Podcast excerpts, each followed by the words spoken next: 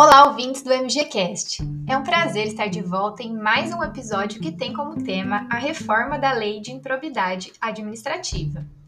Hoje nós vamos falar especificamente sobre a prescrição.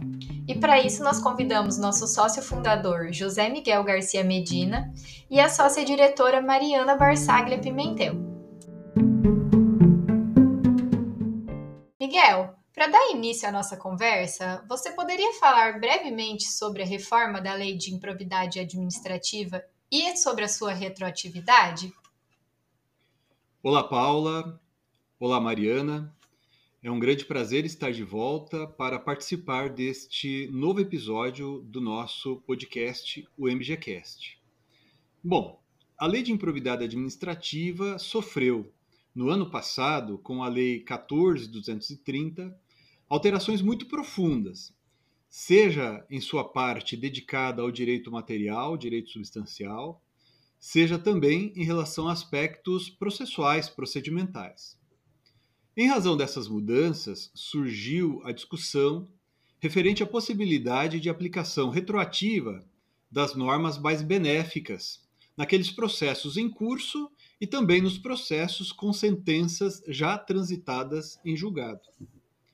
Essa discussão perpassa pela natureza sancionatória da Lei de Improbidade Administrativa, o que é expressamente destacado com a lei reformada, pois esta ganhou o parágrafo 4 em seu artigo 1 que dispõe do seguinte: aspas, aplicam-se ao sistema da improbidade disciplinado nesta lei os princípios constitucionais do direito administrativo sancionador. Isso, aliás, de certo modo, já era reconhecido pela jurisprudência dos tribunais superiores, né, em se tratando da aplicação retroativa de normas mais benéficas quando se está em debate o direito administrativo sancionador. Foi justamente em razão desta natureza sancionatória da Lei de Improbidade Administrativa que se defende a aplicação do princípio da retroatividade da lei mais benéfica previsto na Constituição Federal, também aqui neste caso. Disso tudo nós falamos no episódio número 19 do MGCast, em que nós conversamos com mais profundidade a respeito desse tema. Obrigada, Miguel. Mari, poderia nos dizer sobre como o tema da prescrição foi tratado na Lei 14230? A aplicação retroativa também se aplica quando se trata da prescrição? Olá, Paulo, olá, Miguel. Muito obrigada pelo convite para participar desse episódio. É uma honra dividir mais esse espaço aqui com vocês. Bom, o tema da prescrição realmente ele é um dos temas mais polêmicos que vieram à tona com a alteração da Lei de Improbidade Administrativa a Lei 14.230 alterou os prazos prescricionais antes vigentes e também acrescentou outras normas sobre o tema. Agora, o artigo 23 da Lei de Improbidade Administrativa, em sua nova redação, prevê que a ação para aplicação das sanções previstas na lei prescreve em oito anos e que esse prazo prescricional ele vai ser interrompido em diversos marcos processuais, digamos assim.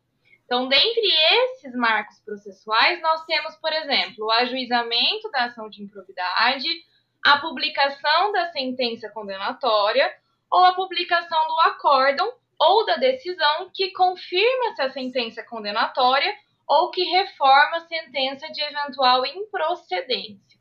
E uma vez interrompida essa prescrição, o prazo ele vai recomeçar a correr do dia da interrupção, mas pela metade do prazo, ou seja, pelo prazo de quatro anos. Além disso, o artigo 23 vai prever que, se transcorrer esse prazo de quatro anos entre os marcos interruptivos, a prescrição intercorrente da pretensão deve ser decretada pelo juízo de imediato. E dessas disposições todas que eu mencionei, surgiram já algumas teses enfrentadas pelo Poder Judiciário e que estão diretamente relacionadas com a prescrição intercorrente.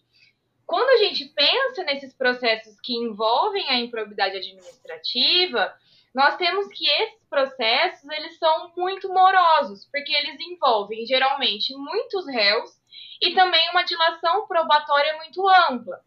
Por isso, é muito comum que esse prazo de quatro anos, que é um prazo exíguo, digamos assim, quando nós tratamos de trâmite processual, é muito comum que esse prazo decorra ali em um processo normal que envolva improbidade administrativa.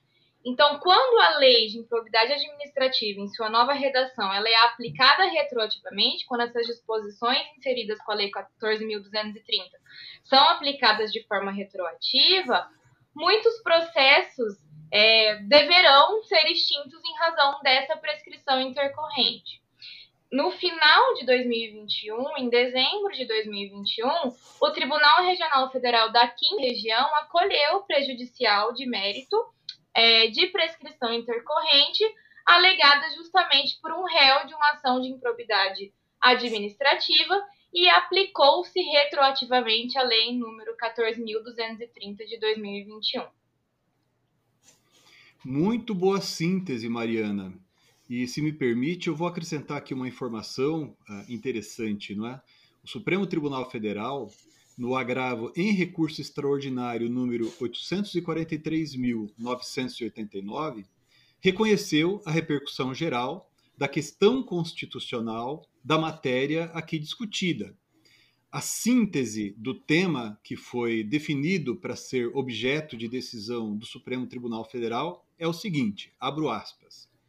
Eventual irretroatividade das disposições da Lei 14.230 de 2021, em especial em relação, primeiro, à necessidade da presença do elemento subjetivo, o dolo, para a configuração do ato de improbidade administrativa, inclusive no artigo 10 da Lei de Improbidade Administrativa. E segundo, a aplicação dos novos prazos de prescrição geral e intercorrente, o tema é o de número 1199. Com isso, nós esperamos que passaremos a ter um precedente que haverá de ser observado por todos os juízes e tribunais assim que o Supremo Tribunal Federal deliberar a respeito dessa matéria.